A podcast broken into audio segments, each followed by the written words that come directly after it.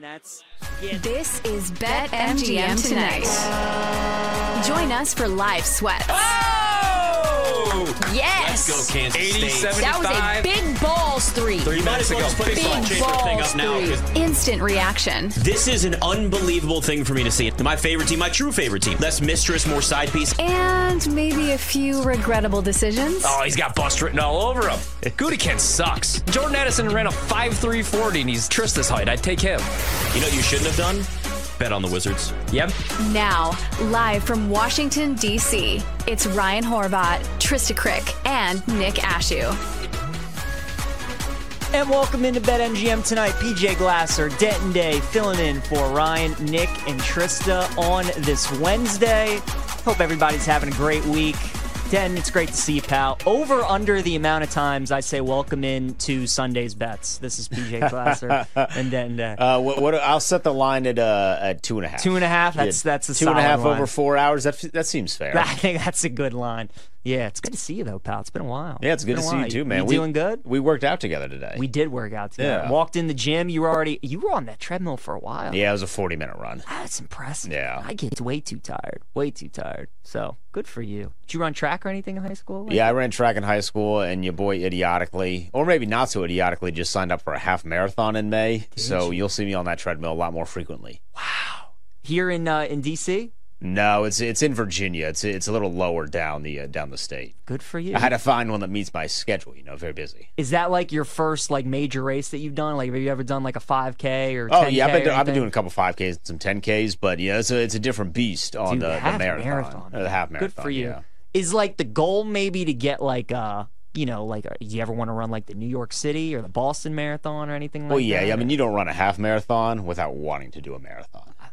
I think that's fair. Yeah, How you- about an Iron Man? Can we ever get you to do one of those? Baby steps. Baby steps. Ba- baby Fair enough. Fair enough. Maybe we'll get there one day. Den, it's great to have you along because we do have some bowl games, my friend. Yeah, we do. We have West Virginia and North Carolina in the Duke's Mayo Bowl, which I feel like is always one of like the bowls people look forward to most outside of the New Year's Six Bowl because the Mayo Bowl takes on a brand of its own, right? They just you, that winning team, the head coach gets the mayo bath afterwards. All the broadcasters and everything, they're eating mayo constantly throughout the game. It's usually a good environment. The teams, it feels like they're motivated to be there. And uh, we got an excited game. West Virginia is up 14 to 10 right now. We got 17 seconds until halftime. Mountaineers closed as six point favorites. So uh, right now, Carolina is covering. And this is obviously uh, this is the first game post Drake Maye era. So we're getting to see, you know, new quarterback for Carolina, some new receivers, new running backs. So uh so we'll see what happens. Yeah, game. I'm glad this game is exciting, and historically the Mayo Bowl has been exciting, which is good because I personally like the concept of the the mayonnaise bath is just proof to me, PJ, that every day we fall farther from God's grace because mayo is disgusting. Dumping mayonnaise on another human being is absolutely disgusting. So at least the games are good, right? Could you mm-hmm. imagine if it was just blowouts on blowouts on blowouts, and you're seeing somebody get dumped with mayonnaise? Ugh, it's gross. Yeah. it's horrifying. And it was raining there earlier too. Imagine towards the end of the game, the rain picks up. You're getting dumped with mayonnaise and water.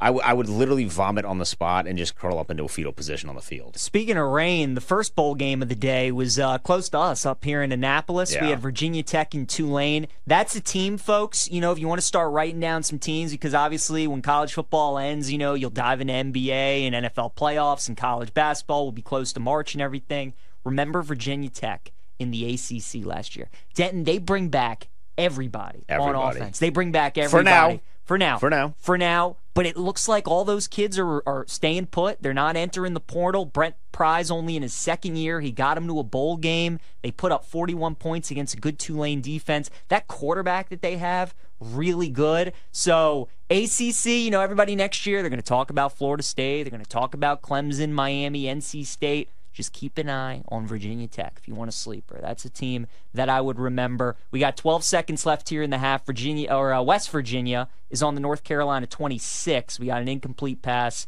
so West Virginia might have to think about kicking the field goal because they got no timeouts. I mean, left. you might have a quick shot towards the end zone here. I mean, you're far enough away to where it might take a little too much time, but if your quarterback can make a quick decision, you might have a shot at the end zone here. But you only bet the uh, the ac- actual line. You didn't bet a first half line, did you? Correct. I just took North Carolina plus six, so uh, we're hoping that they cover that. Did you take anything in this game? I, I did not take anything in this game. I have a little bit of a, uh, a tie to one of these schools, so I try and avoid betting on on games that I have emotional ties to. That's usually a smart way of doing things. I found. Fair enough. We do have another bowl game coming up in about an hour. The Holiday Bowl, Louisville and USC. Did you uh, did you take anything? That one I bet on. You know, I, I told you when we were doing Sunday's bets way back at the start of the college football season, Mm-hmm. you got to ride the USC versus whoever first half over. Yes. And it hit, let's see, they played 12 games. I think it hit eight of the 12 weeks, which is a pretty good. Uh, Pretty good day for your boy. You know That what I mean? It's a pretty good season for your boy. it's good profit. I have no idea what to expect today with USC offensively. Obviously, Caleb Williams is not going to play. Malachi Nelson is transferring, so he is not going to play. I just don't know what to anticipate with what that offense is going to look like. I, I like Lincoln Riley. I think he's a very good offensive minded coach, but I also know that his defense historically is terrible. So, with that being said, PJ, I decided to forego my, my first half bets and instead just go Louisville 33 and a half. They've had a really good season, really good offensive season. I'm a huge Jeff Brohm guy, loved him at Purdue. I think he's done a wonderful job this season at Louisville. I think they're going to score a lot of points. They have the capability of scoring a lot of points, and on top of that, you had a defense that's not very good. This should be a. Uh, I'm feeling good about it. That's always a, not never maybe not the greatest sign when you're feeling good an hour before uh, kickoff, but I'm feeling good about that one coming to fruition. Somebody looks like knows something because this line is now down to four and a half with USC. I got the worst of the number. I took Louisville under the touchdown at minus six and a half. I, I just. For me, I don't know why there's so much USC love in this game. Maybe we'll see. Maybe Louisville's offense looked like it did in the ACC championship game against Florida State, which was absolutely putrid. But Denton, the USC defense is just a little bit different than that Florida State defense is. Yeah, Florida State's defense is good. Yeah, You know, really good. What everybody missed in all of the the theatrics that came with the Florida State end of season, everyone was so focused on the quarterback. Defensively, they're a really good football team. Really They're good. not just letting you walk up and down the field uh, on them, especially in the ACC championship game. So I expect a much better offensive performance from Louisville this evening. I agree. And Louisville, you know, they're not their starting running back, their number one receiver isn't going to be playing, but their quarterback Jack Plummer is going to be playing. And for them, you said Jeff Brohm, I really like him too. Loved him at Purdue. This is his first season, major win for Louisville this year, right? They made it to the ACC title game in year 1, already have 10 wins on the season. Like they're having a great year. So, I think they're going to be highly motivated. Look for an exclamation point. They're getting to go up against a big brand in USC. And no Caleb Williams, no Marshawn Lloyd. They're without one of their receivers that you mentioned. The defense is terrible. And like Lincoln Riley's a guy who's usually coaching in like big time bowl games, right? So how's he going to feel about, you know, coaching in the Holiday Bowl that's in San Diego? You drive down the coast a little bit in California. Louisville, those kids, man, they get out of Kentucky, you get to go to San Diego, enjoy the beach a little bit, some nice weather. Maybe you do some golfing. I think Louisville's going to be fired up. So the line movement does worry me a little bit because I'm sure the public is all over Louisville in this game without Caleb Williams. But uh, yeah, I'm uh, I'm still I'm still riding with the Ville. We're still going to take them minus six and a half. I do like the over in that game as well because you know even without Caleb Williams, Lincoln Riley's such a good offensive mind. I do think they score some points, and a- anybody's going to score on USC. I do wonder what his coaching has been like this week, PJ, because you factor in National Signing Day was last week. Mm-hmm. We have transfer portal mania running wild every single day in college football at this time. This is a guy that's going to be, they underachieved this season. So he obviously has to rebound next season. They just lost their quarterback, who was supposed to be the replacement to Caleb Williams in the transfer portal. What has Lincoln Riley's past couple of weeks been like in terms of attempting to rebuild this roster to a position where you can at least say that you're a national championship contender or just a Big Ten contender at that point because of their them uh, joining the Big Ten? Like I'm curious to see what his coaching how much focus he's actually been putting on, on coaching in a bowl game that you mentioned. This is not a New Year's Six game. Like I, I enjoy the Holiday Bowl. I would love to play in San Diego, but this is not a New Year's Six game. I, I do wonder, and this is not an excuse, by the way, for USC, but I just do wonder what he is, what his preparation has been like leading up to this one, because you you only have so many hours in in a day. Completely agree with you. And let's be honest, right? I mean, there's a ton of rumors that he might leave USC, might go to the NFL. So who knows? Maybe that's uh, Good luck. been a little bit of a distraction. We'll see what happens there. What about the nightcap tonight? Oklahoma State and Texas A&M. We've seen a bunch of line movement in this game. Aggies open as two and a half point favorites. Oklahoma State's all the way up to three and a half. Oklahoma State, their quarterback Alan Bowman's going to be playing. Their star running back Ollie Gordon is going to be going as well. Texas A&M, they have so much roster turnover. They got like 15 guys in the portal. No Jimbo Fisher, as we know. They're on their third string quarterback. I think what's so fascinating about this matchup, Denton, Oklahoma State, really good running team. Texas A&M, really good front seven and run defense. And then on the opposite side, a&M starting a third string quarterback and they're without a bunch of their starting receivers and Oklahoma State's got an awful pass defense. So it's almost like unstoppable force versus a movable object, right? Like which one is going to give in?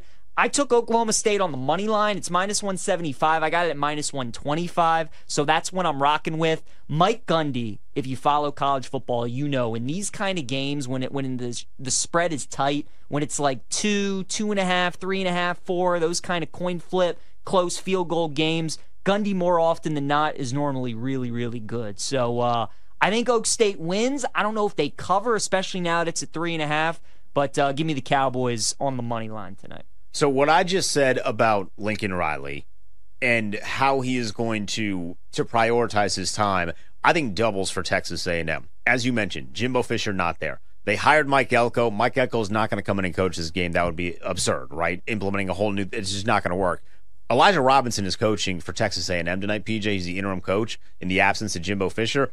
He's also been working double duty because he's on staff now at Syracuse thanks to all the changes that have taken place uh, since Mike Elko got hired and since just the college football offseason is one of the crazier off seasons that we have in American sports. So this guy is quite literally pulling double duty because defensive coordinators are responsible for helping recruit at the schools that they're at, right? Especially in the transfer portal. So he's bringing guys to Syracuse, trying to make that work while also coaching his guys. Now, of course, if you're Elijah Robinson, like you want to to do good by the Texas A&M roster that you currently have and do and coach to the best of your ability. But again, I ask the same question: How much can a guy actually do here? If you're working for the, the place that you're going to be working for, hopefully for the next couple of years, you're obviously going to pay more attention to what's going on there than this one one time opportunity, right, of, of coaching in a in a bowl game. Now it does mean something, but I have Oklahoma State uh, laying two and a half tonight because mm-hmm. of that reason. They got all their players playing, but because of what Texas A&M has been this season, and I just have no idea coaching wise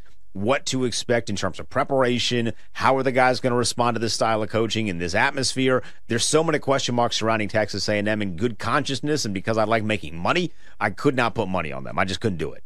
Fair enough. So we'll see what happens. That game's the nightcap, 9 p.m. Eastern Time. Louisville and um, USC kicks off 8 p.m. Eastern Time. We're going to talk with Chris Plank about the Valero Alamo Bowl next segment, preview Oklahoma and Arizona, which is one of my favorite games of bowl season, one of my favorite bets. So we'll get Chris's thoughts on that coming up next segment at 7:20 Eastern Time. But then we had some big news in the NFL today when NFL Network insider Ian Rapoport reported that the Denver Broncos will be benching Russell Wilson for the final two games of the regular season. Uh, sources informed of the situation. So Jarrett Stidham is going to make his first start for the Broncos this Sunday against the Chargers. They're at the Raiders in Week 18.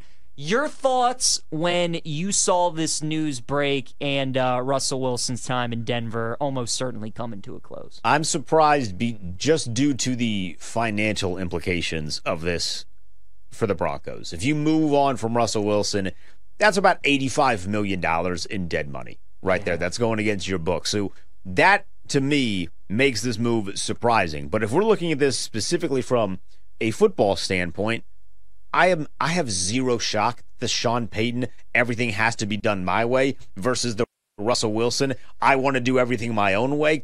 Those two styles didn't exactly mesh well. That is not surprising to me at all. The let Russ cook Mr. Uh, uh, irresistible, whatever the hell he called Mr. Unlimited. That's what it was. Mr. Unlimited, all that stuff. Like I'm not surprised that did not work under a coach in Sean Payton that likes to that comes from the Bill Parcells tree of ruling with a little bit of an iron fist. Right? Like that is not surprising at all. This was going to happen from the jump. Russ is starting to realize, hopefully, hopefully, that you kind of got to fit in a little bit in the NFL. I know everybody wants to stand out, but fitting in for the benefit of the team and for the benefit of winning, not the worst idea in the world. Unless you want to be a trophy husband, which I would sign up to be a trophy husband to Ciara. You wouldn't have to ask me too hard to do that, right? Like I would do it. He doesn't seem to want to do that. He wants he is he does seem to have some sort of of need and desire to achieve and be viewed very well with the the great quarterbacks in this league, but you got to have some self-awareness, my friend. You're not you are not that guy. You are not that guy. Team I would watch out for, maybe to go get Russell Wilson. Please don't say the Commanders. No, what about the Las Vegas Raiders, right? Give Russ that motivation to stick it to the team in the division who let him walk. Obviously, they got all that money tied to the head coaches and Gruden and McDaniels. Like, let somebody else pay our quarterback and let's go have him beat them twice a year. We'll discuss that later on in the show. Zach Bye is also going to join us at 9 p.m. Eastern Time to talk that. But Chris Plank is going to join us. Oklahoma, Arizona in the Valero Alamo Bowl. We break that down next here on BetMGM tonight. We'll be right back in just a few. Head over to BetMGM to place a better three. This is BetMGM Tonight, presented by BetMGM. Live from BetQL. The You Fields get Bears. a second round pick. I can't get a. You're gonna get? You're gonna get a first round pick for Justin Fields? I don't think so. No, second, I would think. Second, third. I mean, it's the big unknown. Like Chicago controls, they control so much because, like you said, they're going to have the number one pick and what they decide to do. I just cannot see them two straight years sticking with Justin Fields instead of trying to go and get their quarterback. We both agree we think Fields could turn out to be a really good player, but I don't know, JP. I mean, if Drake Maye or Caleb Williams turns out to be an absolute monster, like most think he will, I mean, they're gonna they're gonna regret that forever. So, even if The thing about it is, it's like the whole bird in hand thing, right? Is that you kind of know what you have with certain guys like Justin Fields, Sam Yep. Howell, and it's 50% at best for even the top picks. So we kind of know going in, Drake Maye, Caleb Williams, one of those guys is probably going to bust. right, right, That's what we're seeing right now with CJ Stroud and Bryce Young. And it's just the history of it. You can go through the drafts. Like, one of two is probably going to bust. holding a, a Bengals minus three ticket holder, and I was live on air, and the emotional swings that you see as Oh, a sports man. better. Yeah. I was like, oh, and this is over. I was like, oh, wait, we have life. Oh, wait, this is interesting. Okay, let's go. and I was so happy to have pushed. I've never been more excited to make no money before. Yeah, well, it was an little, emotional yeah. roller coaster, but it was so fun. It was a perfect game to remind you of two things: one, why you're a fan of football, and two, why you're a fan of sports betting.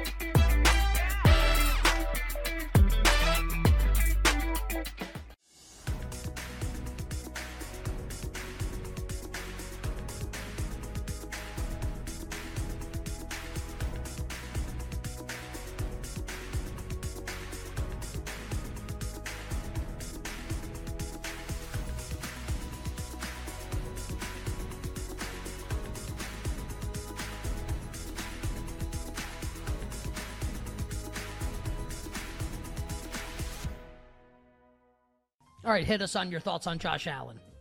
Well, just like we're not going to do like the full MVP stuff today, probably, but, but we should talk about it a little bit when we do San Francisco and, and Baltimore. We'll obviously talk about it a bunch, probably, but just uh, you know, like there's look, I this time of year, all I'm doing is just listening. Like uh, the time for me thinking is kind of past, and it's just like, all right, like the the the papers are due, the tests are due. Like, what's everybody's answer? And like, what are they saying? And whether you like this answer or not, and you're listening, I kind of think this is where we're at. Uh, I think a lot of people, and I think that trickles down to people who vote, think that if Josh Allen wins the next three games, he's going to win Most Valuable Player. And it's just worth keeping in mind that this is the first game. So again, Brock Purdy's price was going to told you three weeks ago. He's the price most likely to drop. Look at the schedule. Now, back to Bet MGM tonight on the BetQL network, presented by Bet MGM. And welcome back, BetMGM tonight. PJ Glasser, Denton Day here with you.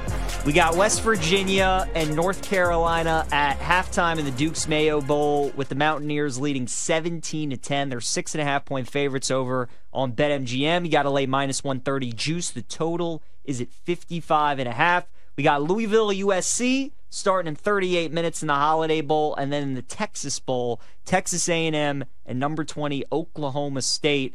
The Cowboys favored by three and a half, and the total 55. So Den and I will be watching bowl games throughout the night, but we're excited for some of the bowl games coming up, and especially the one tomorrow night in the Valero Alamo Bowls. We bring in our next uh, our next guest, Chris Plank, who joins us. You can follow him on Twitter at the Plank Show, sideline reporter for Oklahoma football and Sirius XM Big 12 host. Chris, really appreciate the time, man. How are you? Great, man. How are you guys tonight? We're doing Plank, good. what's up, man? We're doing good, man. We're doing What's good. up, I'm really excited you? for. How are you? We're really excited for this game, uh, Chris, because obviously the Jackson Arnold era is beginning in Oklahoma, and uh, Arizona might be one of the more underrated teams in college football, man. I mean, their three losses this year seven point loss to Washington, two of them were in overtime. They're on a six game win streak. I think it's going to be a really fascinating game. So, when you've kind of been, you know, studying for this game and, and breaking it down, how do you think these two teams are going to match up tomorrow night? Yeah, and you know, Arizona is in the midst of something that hasn't happened in a really long time. 1998 was the longest winning streak they had had until they've won six straight to wrap up this season. Now, you know, it's not like the Pac-12 was down, right? The Pac-12 was a good league this year, even though it's going away. Um, but Washington State, uh, they went on the road and beat a good Washington State team, and they, that kind of started the leaking of oil for Washington State. Maybe their best win of the year might have been their win over uh, Oregon State, and they just uh, they they humbled uh, Arizona State down the stretch. It's a really good football team, man. Uh, Jedd Fisch has done a phenomenal job. Uh, kudos to Arizona for finding a way to keep him in this wild coaching kind of carousel that's taken place over the last few months, but our last few weeks, I should say. Uh, it's a good team, man. It's a really balanced team. I, I wish I could come on here and say that the give a rip meter for uh, for Arizona is low, and the Sooners are going to go out and roll them. But they're they're good. I mean, they're a really good football team. Fifita's a baller. Um, they, they they are very they're balanced on offense, and when I say that if I say that they're a basic offense, some people take that as a knock. My point is they just they they do a handful of things and they do it really well. They're nasty with tunnel screens. They do a great job with their running game. Um, I I I think they're they're one of the better teams that I've in what I, I guess I call scouting that I've scouted as a Sooner opponent this year. I, I Brent Venables said it, and I think he's right. It might be the best team that Oklahoma's played so far this season, and uh, they've looked the part down the stretch. I think it's going to be a great bowl game. You know, Plank, I really loved watching this Arizona team and the way they played defense, especially when you consider some of the offenses they took on in the Pac 12. How is Oklahoma going to attack what they do on defense now that Dillon Gabriel's not on the roster? Well, um, it, it, there's there's three letters, and I guess for the sake of not getting in trouble, two two words: JFA, Jackson Arnold. Uh, he's the five star rock star quarterback. He's the kind of guy that everyone you know wants on their roster. Right? They want a guy like this because uh, he has all the tools.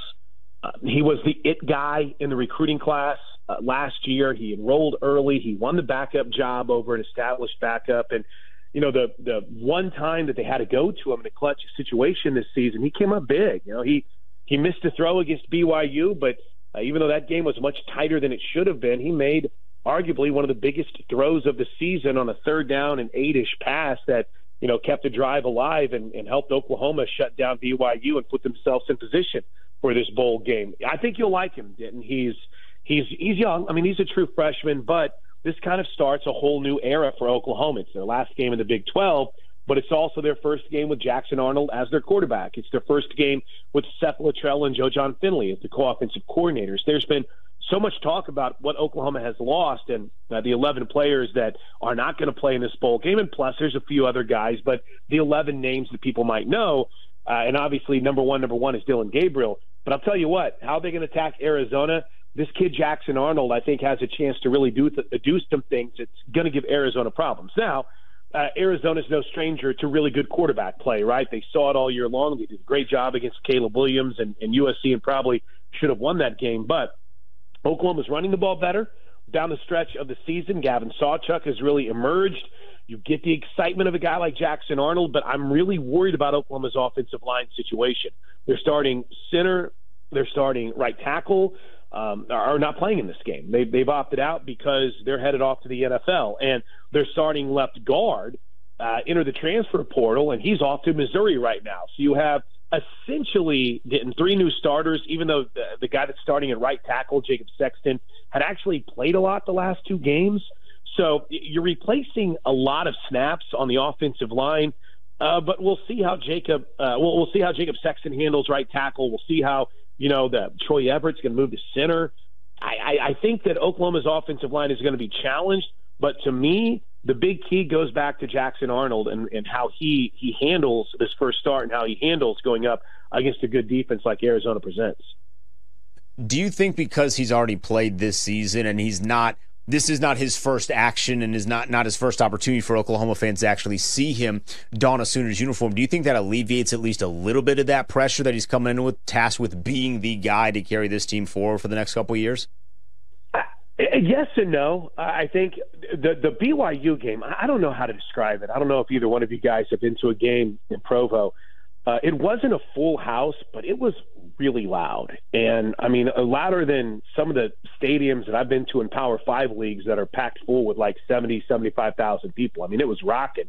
And he was right in the midst of it and made one of the biggest plays. And I remember talking to him afterwards, and I was like, "How you feeling, man? What was it like?" And he just looked at me, and goes, "I'm exhausted."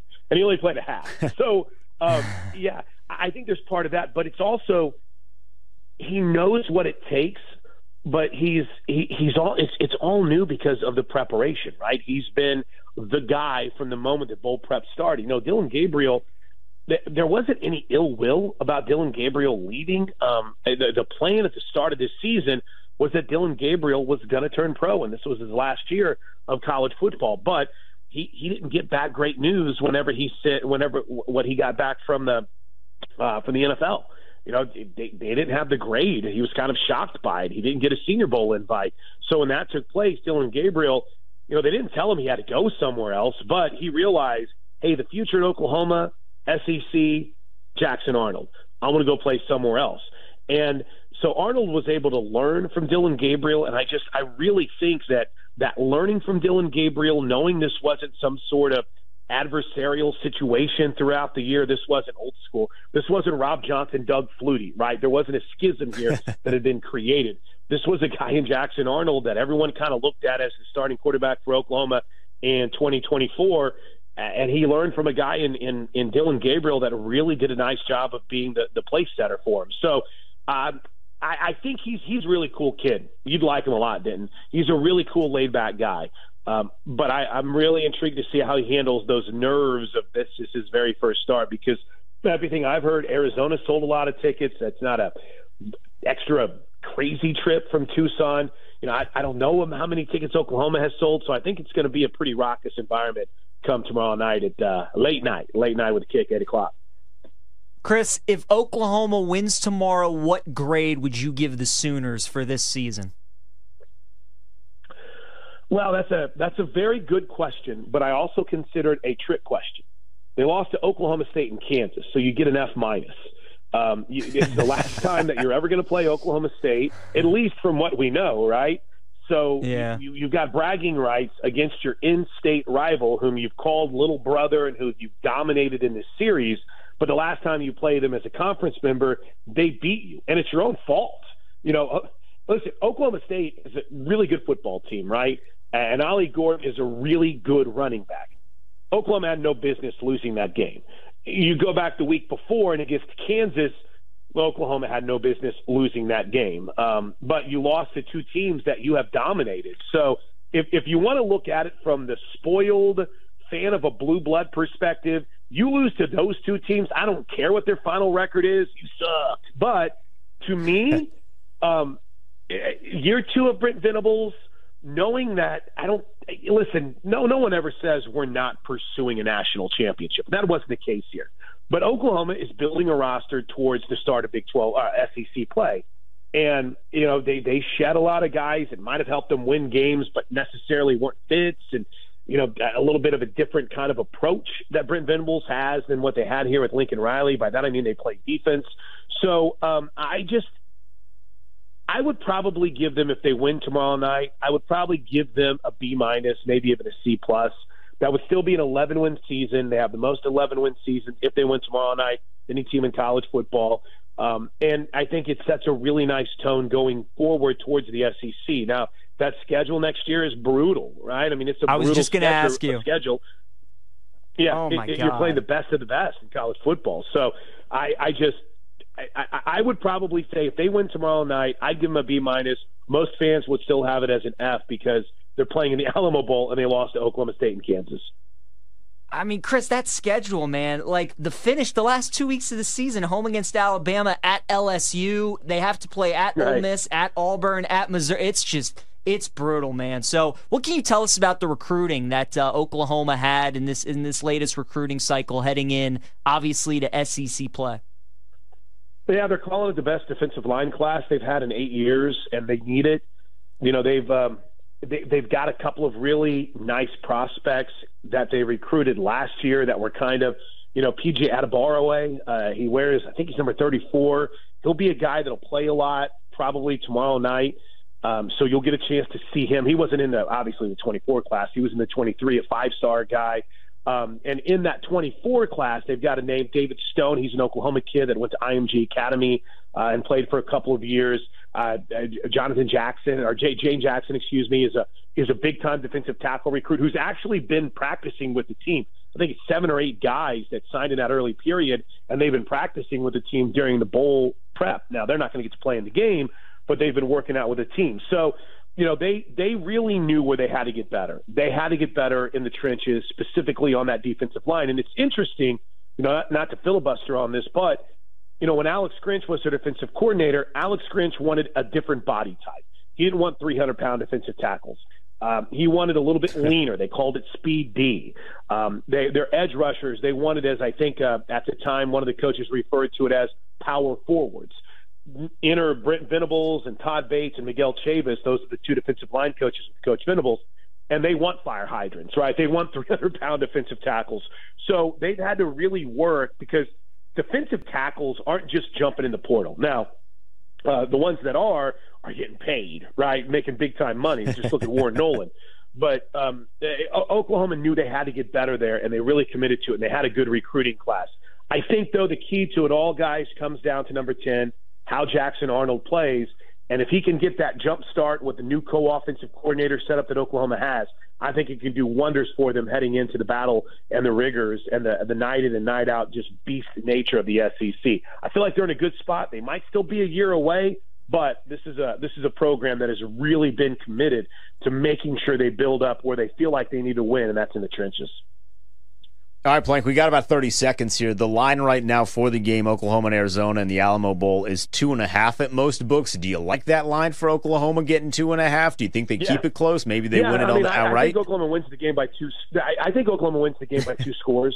Um, I don't Yeah. think Arizona. Uh, it, it, the give a rip meter for both of these teams is really high, but I think people have looked at this and said Dillon Gabriel's not playing, so Oklahoma's not very good, and that couldn't be further from the truth. So um, I have a good read on how this team is prepped. I think they're in a really good spot. I think people are asleep on, on what's going to be a good performance for the Sooners tomorrow night in San Antonio. Mm, can't wait. Alamo Bowl, Oklahoma, and Arizona. He is Chris Plank at Plank Show on Twitter, sideline reporter for Oklahoma football and Sirius XM Big 12 host. Chris, really appreciate the time, man. Happy holidays to you. Yeah, anytime, man. You guys have a great, uh, great show tonight, good to hear your voice. Dude. Have a great time, man. Appreciate it, Plank. Two scores. Two. I, I love. I love that. I love he's a, he's a bold guy. I like I like that. Uh, I like the two score bet. Arizona's been a lot of fun, PJ. I don't oh know how God, often you got to like right. they're my favorite team. I mean, they're such them. they were such a great Pac-12 after dark school I, I this year, and now with news that Jayden de Laura is entering the transfer portal, which just broke, and Jed Fisch put on Twitter a really great kind of goodbye letter, which I think more coaches should do this. I know it's it's not it's not a usual thing, but he he put a really good goodbye letter out there. He's going to be playing with a little bit of passion. This game's going to be a really really exciting matchup tomorrow night. It's a big game for both schools. I mean, Arizona's trying to win 10 games like Plank said for the first time in forever. Oklahoma wants to build some momentum heading into the SEC. Dan, I can't believe what the SEC did to them. I mean, home against Bama and at LSU to end the year. Like yeah. nobody deserves that. Hey, that is the SEC said no more layup weeks. No, I love it. No, I love that Oklahoma LSU is going to be uh, the new rivalry week edition that we get. It's going to be a lot of fun. We'll talk about that game coming up later on in the show. West Virginia just maybe had the interception of bowl season. Then wait until you see this pick. We'll tell you about it. When we come back from break, we're going to break down Bama, Michigan, and Washington, Texas. College football playoff. It's getting close. BetMGM tonight. It's time for a short commercial break. Don't go anywhere though, because we'll be right back with even more BetMGM tonight, presented by BetMGM, live from BetQL. He's the safest case to make, and huge win Seattle, huge win Arizona. Those were expected by the market. Now, what's expected by the market? Like, are is there are there any like auto wins coming up for any of the candidates? Well, Brock Purdy doesn't have one anymore. They're playing Baltimore on Christmas night. That is not a coin flip game. It is a still a, like a potential win for the Niners, but this isn't like 13-14 against Arizona. And so, if you're like, all right, like is there a, someone who can gain momentum and you already see a bunch of people like prominent media people tweeting if allen anybody can be ahead right now if allen wins all three he wins okay this is game number one. They're 11 and a half against the Chargers. They host the Patriots the week after. Host them. What's that number? Great. You're already in the last week of the season. They're playing Miami for the division title. So just like again, if people, I'm just listening, and people, a lot of people seem to start to be saying, "Oh, that's a terrible sentence." A lot of people seem to be saying, "He wins you know what the that three. sentence was? Abominable. Ab- abdom- abdominable. That's abdominal. exactly what the sentence was. Abdominal. Uh, a lot of people seem to be making this case. Like, I, I wish I was on it earlier, but like, you got just listen. Like, people are saying this already, and like, I, I'm, if you bet Brock Purdy or you think you should win, be mad. I'm just telling you what people are saying. I don't think this. Who cares what I think? I'm just telling you that's what a lot of people seem to be saying, and uh, and so I, I think it makes it like an interesting insight for Thursday. Is like, is Josh Allen's MVP price? Should it just be a three t- like a three leg parlay of them to win the three games? And if so what is the right price for that in that market? Is that really what it is? Which we talked about last week a little and we'll talk about more on thursday. I don't know what's happening here. What do we do? So before all the action started on sunday morning all the newsmakers were out there. Aaron rodgers expected to be cleared to play this week, and then the Jets get blanked and um, they're eliminated from playoffs. So now what? Has this always been in only if they make or are alive for the playoffs situation? I don't know about that.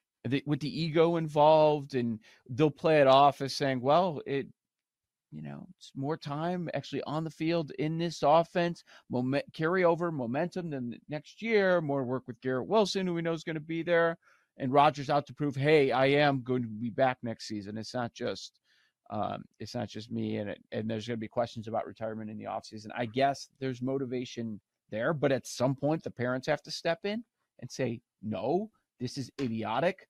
But Rodgers is running the organization. They let him do whatever he wants. He tells the GM mm-hmm. who's coming in. So I don't know. I'm I don't really care much about it, but it is possible that that's what this line is saying that that it is a real possibility, even though the Jets are eliminated, that he could be playing on Sunday.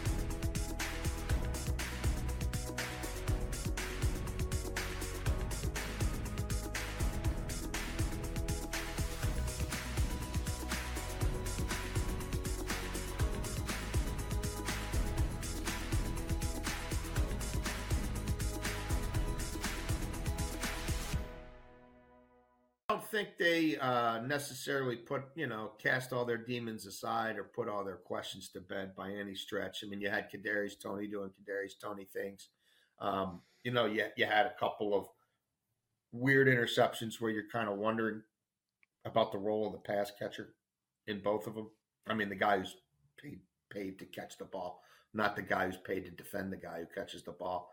I would have loved to have seen that game if Zappe doesn't throw the horrible pick down the right sideline like this, the grossly underthrown ball. Like if that doesn't like, because that was a football game up to that point. Like, and I kind of would wanted to see if this is a one-score game in the fourth quarter. What does this Chiefs team look like? Now, again, he throws the pick. It ends up being two scores. Belichick decides I'm just waving the white flag, and that's what Kraft wants anyway, right? So he's punting where you're like, why is he punting? I mean, it, it kind of goes uber conservative. Um, and the Chiefs win comfortably. And they needed to win that game, no two ways about it. Um, they needed to. Now, back to BetMGM tonight on the BetQL network, presented by BetMGM. So West Virginia gets that beautiful interception, but they're unable to do anything with it. Punt it back to UNC. Tar Heels with the ball here for the second time in the third quarter, trailing by 7 11 08 to go in the third. Duke's Mayo Bowl out in Charlotte. So we'll see if the uh, Tar Heels can do something on this possession. Also got a couple NBA games going on right now. Magic up 30 to 29 on the Sixers, and the Wizards trailing the Raptors 35 to 30. They just showed in the Mayo Bowl uh, two two individuals, one representing WVU, the other representing UNC, chugging not one PJ, two glasses of mayonnaise. That should result in jail time. That is filthy. It is disgusting. Yeah. And I want those people arrested You- you- immediately. I'm learning about you that you are not a mayo guy at all. I'm not a ma- I'm not a mayo guy, especially chugging. Man, like what condiment would you chug? None is the answer. Yeah. There is not a condiment that is good enough to. Yeah, I would chug a couple glasses. Like, could you imagine doing that with like ketchup or mustard No. or like maple syrup? Like, no, you would not do that. No, I'm a I'm a honey mustard and a ketchup guy. Like those are the two by far. Great like condiment, like great condiments. I know people hate on ketchup for like hot dogs and fries. It's weird. Ketchup's a good condiment. Uh, yeah, it's I a like- fine condiment. like ketchup I'm not drinking the thing. No, agreed. Third and 13 for UNC, and let's see, they get about eight yards, so it's going to be fourth and five. They're going to punt it back to the Mountaineers. It's been a heavy college football show thus far. We're going to keep it rolling here to wrap up hour number one. Denton and I are with you until 11 o'clock Eastern Time here on BetMGM tonight. Ryan, Trysta, and Nick back tomorrow. All right, Dan, let's talk about the granddaddy of them all, the Rose Bowl. Bama and Michigan. What a heavyweight matchup. Michigan, number one team in the country, favored by one and a half, minus 120 on the money line. Bama is plus 100. The total is 44 and a half. And so far, leading up to this game, it's been all Alabama money. People are seeing that plus sign next to the tide, and they're saying, oh, God, yeah, give me that, please those odds makers know what they're doing, and they're keeping Michigan as the favorite. So, what are you doing in this game? This is the one I have a little lesser of a feel on, but I've been leaning Michigan throughout the entire process here leading up to this, right? I've watched Michigan a ton this season, PJ. They're a, a physical team, and I, I am worried and I question what Alabama is going to be able to do with that that offensive line, right? Because that offensive line is so good for Michigan, as is their defensive line. The one blemish on Alabama's record this year has been that Texas game where, to the shock and awe of just about everybody that follows this sport, Texas dominated Alabama in the trenches. I'd never seen that in the Nick Saban era, certainly not by many, like maybe once or twice by those Georgia teams when Georgia was on that iconic run, but it doesn't happen frequently the way that Texas played them then. Now, I understand that was weeks ago, months ago at this point, but I'm really excited to watch that particular matchup because as the year has progressed, Alabama's gotten way better on the defensive line, right? Oh, so yeah.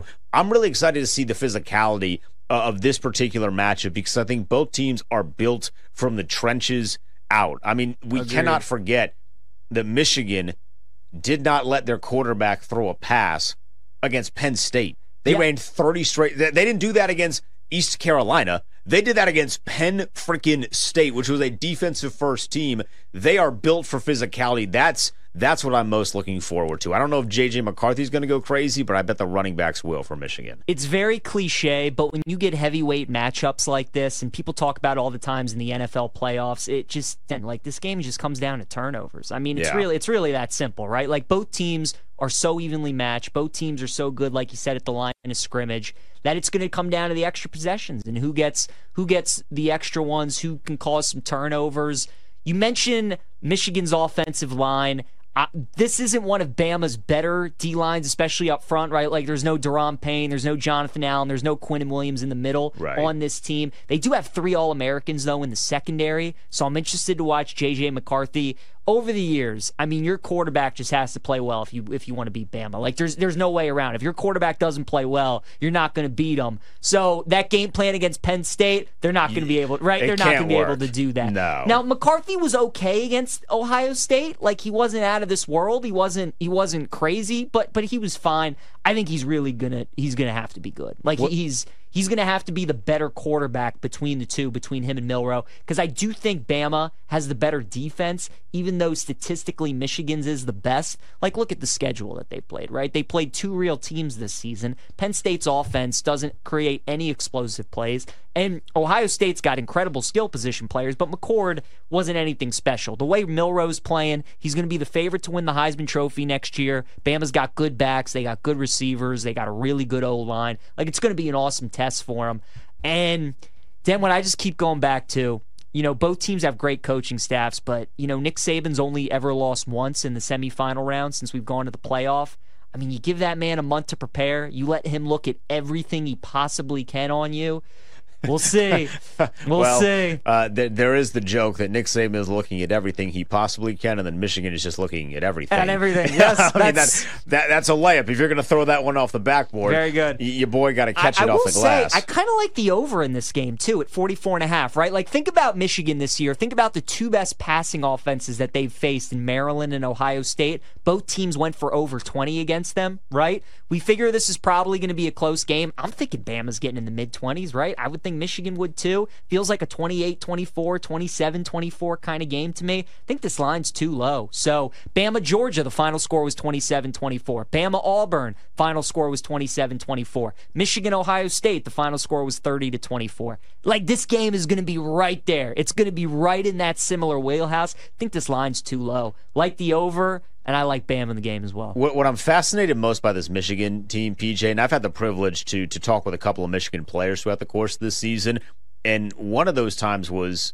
after the Ohio State game, right? And and, and really after the the second Jim Harbaugh suspension, Michigan has very much embraced the Michigan versus everybody. Everybody. And regardless on how you feel about Jim Harbaugh personally, I'm kind of rooting for Michigan just because I love how much people hate Jim Harbaugh. I think it's funny, and I'm a bit of a troll. So I'm rooting for Michigan to have success this season, but they really do love each other in a way that last year they they, they didn't, right? And it, it's very rare that you come across that. Now, how how much does that actually translate to what you'll see on the field against Alabama? Alabama's a different kind of football team. This we understand. I'm excited though to see JJ McCarthy because one of the things that really stood out to me when you look at kind of that weird that weird lull in his season, he didn't play great the final couple weeks of the regular season.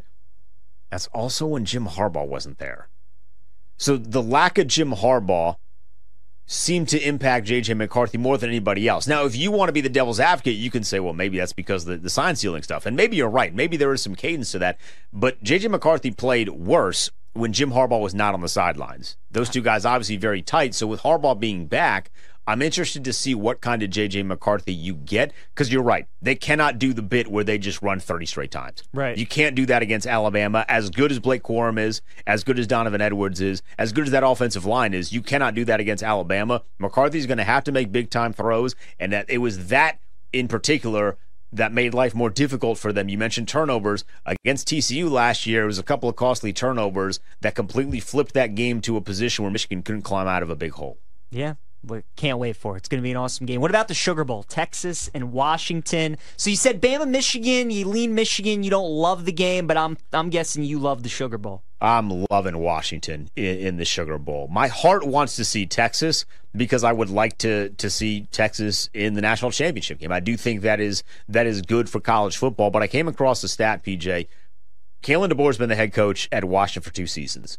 They have been underdogs four times. They're 4 0 in those games as outright underdogs, including in the Pac 12 championship when uh, at least one of the two hosts here was big on the Oregon train like an idiot, where they were nearly double digit favorites against Washington, and all Washington did was go out there and win. And all Michael Penix did was play his best game since they had played Oregon earlier in the season.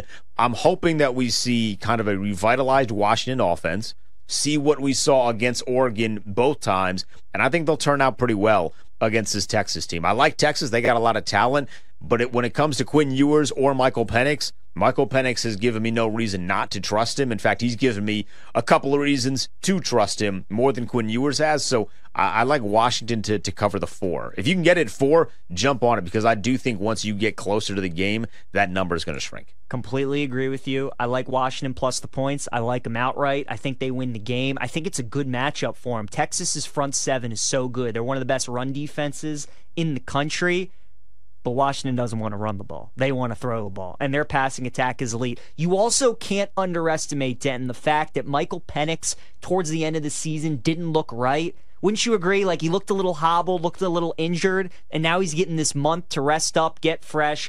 I think Washington's really going to excel in this matchup. They're last year's TCU, folks. Like it's just what they are. There were so many games this year where they woulda, shoulda, coulda, almost lost. They didn't. They're undefeated. People are like, yeah, you have to put them in the playoff, but are they really even one of the four best teams? Like Georgia's probably the fourth best team. Washington's going to show that they're one of the four best. They're going to beat Texas. Really like them in this game. I also like the over too. I think both offenses are going to score. I love the fact this game's in New Orleans. It's on turf. I mean, watching these receiving cores, Denton, these quarterbacks, these play callers, oh, it's going to be a treat. It's going to be. I love this college football playoff. I really do. Any of these four teams can win it all. All four teams are great. They got great quarterbacks. They got great coaches. Good fan base. It's just. It's going to be great football. So I can't if, wait. If you are in a, a state that allows you to to bet prop bets for college football playoff games, I know not every state does in our country, not yet, at least. Roma Odunze is going to have a monster game for Wash. If Washington wins, it's because Roma Odunze has a monster game. He has been throughout the course of this season the clutchest wide receiver in college football. I know Marvin Harrison Jr. won the Biletnikoff. I know Malik Nabers had a really good season. Troy Franklin. Like, there's been a lot of really good wide receivers in college football this season. When Washington has needed a big play, Rome Odunze was the guy to make it. If they're going to beat Texas, it's because Roma Odunze is going to score at least one, potentially two touchdowns in the ball game. I don't see them winning without him having a big game. Facts. He was the guy against Oregon State that had that big catch to seal it. He had it the, the first Beavers. time against Oregon too. Had the first time against Oregon. Yeah, man. I like Washington too. I think. So you think we get Washington and Michigan in the Natty? Who do you think wins? Uh, I, I've been saying that Michigan is the best team in college football this entire season. I think it would be, again, hilarious if Jim Harbaugh wins the national championship despite all of the stuff that has gone on and then pulls a Pete Carroll and jump ship. I'm going to go with Alabama over Washington. I think Nick Saban and the Tide win another. Last two times Nick Saban and Bama has lost a game at home, they've gone on to win the Natty. They lost to Texas earlier this year. I think he makes it three in a row. Going to be a great day. New Year's Day, the Rose Bowl and the Sugar Bowl. From college to the pros, hour two, BetMGM tonight. PJ Glasser, Denton Day, week 17 preview next. We'll be right back in just a few. Head over to BetMGM to place a better three. This is BetMGM Tonight, presented by BetMGM. Live from BetQL.